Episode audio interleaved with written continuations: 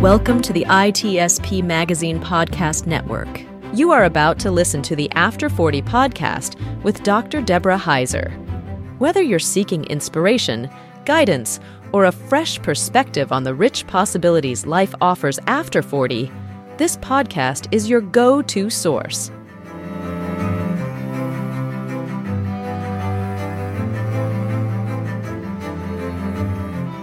Hi, and welcome back. My name is Deborah Heiser, and I'm an applied developmental psychologist. And I'm excited to have you here on today on After 40. Today, I'm excited to talk about the five benefits of midlife.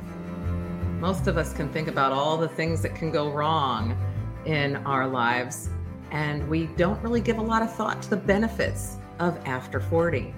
And really, there are many more than most of us can ever imagine. So I'd like you to think of midlife not as a time of physical decline, but as a time of emotional growth. And the five benefits of midlife are that we know who we are, we have emotional growth, we have meaningful relationships, we're productive, and we become generative. So, the first one I'd like to talk to you about today is that we know who we are. And this may sound simple, but it really goes a little deeper than that. Most of us are going through our, identif- our identity phase when we're in our teens and 20s. It can go a little longer than that too. But what we find is that when we're going through that time, we're really not sure of who we are. We don't have that confidence in who we are. We're deciding what job is right for me. What degree do I want to go for? Who are my friends? Where do I want to live? By the time we hit 40, we really have a good idea of who we are. We're probably an expert in some area of our work. We have an idea of the things that we really enjoy. We have an idea of the, the mark or impact that we want to make on the world. This is a time when we can really um, relax a bit we're really able to say to ourselves, I know who I am. I have my opinions about things. I'm comfortable expressing them. I'm comfortable and confident in saying, here's how I would address this or that regarding an expertise that I may have. Work is a time uh, in our midlife where we often feel pretty comfortable and confident in the role that we're taking on in work. These are new to us in midlife. We're no longer um, scrambling up the ladder as much as we are when we're younger, unless we, of course, change jobs. But for the most part, we really have developed a lot of expertise in the 20 years between 20 and 40. And this is a time that brings us immense satisfaction. It brings us a sense of ease and a feeling that we can now move forward and do our, with our lives what we'd like now that we know who we are. The second one is emotional growth. And this is a pretty big deal because if you look back over time and you think of where you were emotionally, say when you were 15, what were you what were you like then? How was your emotional reaction to things when you were 15? How was it when you were 20? How about 25 or 30 even? By the time we hit after 40, we have a way of dealing with our emotions that is much easier for us to deal with. That is, we are able to react in ways that are easier for us to handle. And by that, I mean that we're not as reactive. Someone says something, we don't necessarily jump down their throats, right, with an answer that we might have done when we were 15. We don't get as easily offended. We aren't as easily bothered by things that people are saying. Part of that is because we know who we are. Oh, that doesn't bother me. You can say what you'd like. I know who I am and I know my opinion and I know my thoughts and I know my feelings and I'm able to take that in. So part of it is that we know who we are so we can have a better idea on how to regulate our own emotions. But we've also come up with a lot of really good coping skills that work from all the times that we didn't have great emotional reactions to things. So we may be much more level headed when we face um, times that are a little bit more emotional for us. We may not get heated when we used to we may be able to respond to something that might have seemed like a crisis a couple of decades ago, but really isn't by the time we're in midlife. This is a time when we are able to also experience deeper levels of emotion. We're able to take in the uh, the what we know about ourselves and how we feel about those around us and the experiences that we have, and we're able to take that in in a much bigger, broader way. Part of that is also um, knowing um, exactly who and how we're going to interact. Who are we going to inter- interact with? Probably people that we really care about, who we've developed relationships with. And how are we going to react in those situations? We're probably going to say, you know what? I know how my friends react when we have these situations where maybe we don't agree. I'm going to I'm going to take the road that I know will get us past this. Um, our emotional growth is also an expected one. We can expect to be happier in midlife than we were when we were younger. I tell my students, hey, I know that I'm 55 and I can't run as fast as you, but I'm probably happier than you.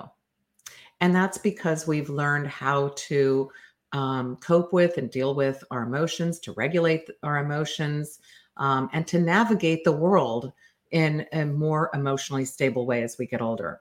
Also, we, you know, we just don't let the little things bother us like we did when we were younger. We know what matters now. And so, uh, with regard to our emotions, we're able to experience things a lot better and a lot easier emotionally as we get older.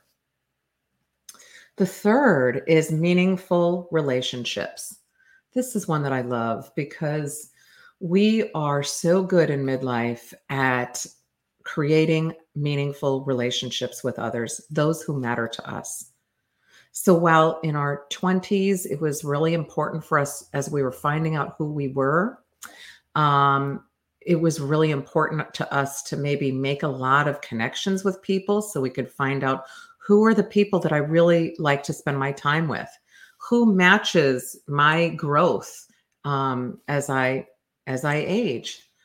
Well, by the time we hit midlife, we know who our people are, and we have sort of sloughed off those superficial um, relationships over time that weren't as meaningful to us. And as our time became more precious to us, as we maybe have kids and have spouses and jobs, we don't have a lot of time for super superficial relationships. So the meaningful connections that we have stick and they matter to us. And we put our time and energy into those relationships. So when we're having those meaningful uh, connections with others, we look forward to those. They matter to us. They're the people that we feel like if I'm in trouble, they'll come and help me out. And if they're in trouble, I want to be there for them. These are the people that we feel like we are connected with at a level that we feel like we can open up to. And this is a huge resource for us in midlife, not just physically, uh, not just emotionally, but physically. Those who have meaningful connections really do live physically better lives, healthier lives, and emotionally better lives. Because as you can imagine, the feeling that somebody's there in your corner um, that somebody is there for you, that is a real buffer for loneliness. That's a buffer for all kinds of um, mental health issues. When you have somebody you can call for good things or bad things, or get together um, when you want to share some kind of news, that is really quite rewarding. And by the time we're in midlife, we know who those people are. We know that those individuals are there for us we make an effort that goes beyond what we make with superficial friendships like we did in our 20s where we say hey let's gather and go out tonight let's go have a dinner And with our meaningful relationships and connections, we may still do that, but we're calling those folks again and again, time and time again. We're relying on them when we need something. Hey, can you help me out in this situation that I have? Uh, maybe you need somebody to watch your house, or you need somebody to pick something up for you when you're not feeling well. You need somebody to cover for you with something. These are your meaningful connections that you're going to go to. And it really doesn't matter if they're close or far away. The fact that we have meaningful connections is what matters. And the neat thing is, we can either call people on the phone that can be something that's very regular regular and have that be something while you're driving while you're taking your walk. These meaningful connections can have the relationships continue to flourish even if you're at a distance um, by methods of social media, um, by connecting on the phone, um, and by staying connected in any way that we we really can um, with all the technology technology that we have nowadays. The next one, number four, is productive. Midlifers are productive. After 40, look at anyone after 40, and the productivity level goes up for many reasons. One is that we're in our jobs usually working full time. Uh, we're productive in that way. We're productive in our relationships. We're productive with our families. Um, but we're also productive in different ways. We know how to efficiently get things done by the time we're in midlife. It doesn't take us as long to get things done because we've already learned all the steps to do a lot of the things that we um, have been doing for many years. And so we can take on other things that matter to us that adds purpose. So within productivity, we also have purpose in midlife. And so outside of work, we can take some of those skills and add them to things that really matter to us. Maybe our job really matters to us, but maybe we have other things outside of work that also really matter to us. We're able, because we're so productive in how we do things, uh, because of our expertise in all of the ways that we navigate our lives, we're able to pursue passion projects and things that really give us a sense of purpose. So you'll see midlifers really engaged in civic engagement activities, things that are really important to them that they've said, This is a part of who I am. We'll see midlifers who are engaged in uh, faith based activities, uh, because there's they're able to fit that in at this time. They're able to engage in this. The productivity really is something that allows midlifers to say, I am doing important work and it's beyond the boxes that we've checked all our lives. So if you think back to when you were younger and you were saying, oh, I need to graduate high school and go to college, check that box. Okay, I've graduated college. I need to get a job check that box. If you don't go to college, it's I've got to get a job or a trade or something right after school. I need to join the military. Check that box, whatever those boxes are. Then it may be, hey, I need to set my career into place. Check that box. Maybe you want to get a significant other in your life. Check that box. By the time we hit midlife, we really are sort of exhausted from checking boxes and we want to see that what we're doing now is productive and meaningful that it's something that connects with who we are and we're really doing that in midlife that's something that isn't um, pleasing other people at this point. Our productivity is pleasing us.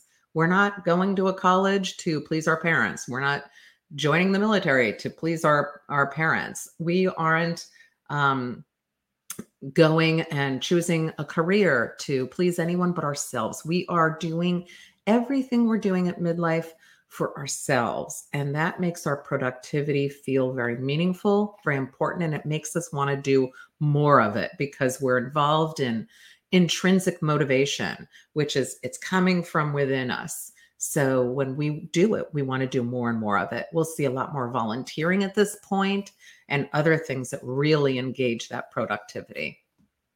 And finally, number five, we become generative. Now, generativity is a term that was coined by Erik Erikson, and it's a developmental term. It's a lifespan. Um, it's part of the life lifespan development. So, this uh, developmental milestone occurs in midlife, according to Erik Erikson. Um, and this is when we have a desire to give back to others without expecting something in return. It's caring for someone outside of ourselves.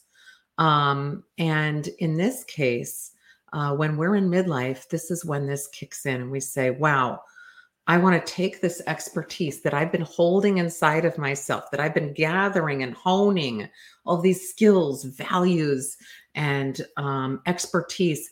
And now I want to put it out into the world. I want to feel like a part of me is living outside of myself so that I know that my life mattered. So, the movie It's a Wonderful Life, where he finds out how meaningful his life was um, and how many lives he touched over the course of his life when he had all the reflections. We want to feel that. We want to say, I'm more than just a bunch of boxes that got checked. I'm more than just being productive. What I have, my values, my skills, my knowledge, these are things that are important to the world too and other people. So, this is when we decide we want to volunteer, mentor, or engage in philanthropy. And during midlife, uh, we look for these opportunities. We look to make sure that we can uh, mentor someone so that a little piece of us lives on in them. It's our legacy, after all. We may want to volunteer so that we can say, I my values are carried on in this endeavor. Maybe we're going to engage in philanthropy and make sure that the causes that mean so much to us are carried on. And a little piece of us then gets to live on and we get to make the world the place that we want it to be. An interesting story about this that really kind of captures generativity um, was when I was interviewing a Nobel laureate in chemistry about his life. What was it that got him going? Um, and one thing that he talked about, and his name is Bob Lefkowitz, one thing he talked about is how he had a mentoring tree, a legacy tree.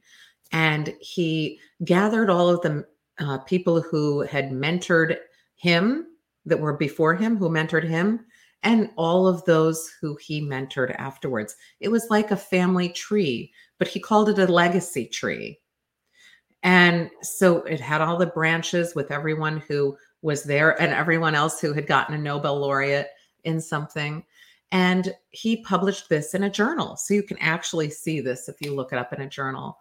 And he said it was really amazing when one day he went to a conference shortly after the article was published and someone came up to him and said, Hey, hey, Bob, how are you? I'm six degrees Lefkowitz. And he said, What do you mean? And he said, Oh, I, I read your article and I wanted to tell you about the work that I'm doing. You mentored someone who then mentored someone, who then mentored someone, who then mentored someone. And then it came to him six degrees later. And he was telling Bob about the work that he was doing. And Bob was able to hear his voice, his words, his thinking in everything this person who was six degrees away from working with him was saying. So he could hear his work living on in this person. And he was able to hear how his values and his thinking and his skills had carried on through someone else. So this legacy tree was unbelievably important to him because he was able to see that his life mattered, that he was leaving a legacy, even though most of us don't ever get to have someone come up to us and say, Hey, I'm six degrees Debbie, um, or something like that. We do know that generativity is something that we feel an, in an, an innate desire or need to give back to make ourselves relevant to make sure that we're relevant, to make sure that everything that we've been gathering and honing over time doesn't end with us, that it lives on in others. So, we really in midlife have a wonderful um, array of things to look forward to. We we really have the time of our lives and being able to capitalize on everything we've learned all about ourselves, all about our skills, all about our talents, and we're able to put them to use in new, meaningful, productive ways in our midlife. So, again, the five benefits of midlife one, we know who we are. Two, we have emotional growth. Three, we have meaningful relationships. Four, we are productive. And five, we become generative. So I hope that you will find in this list of five benefits of midlife what you are experiencing and how you are benefiting by being in midlife. Thank you so much, and I can't wait to see you next time.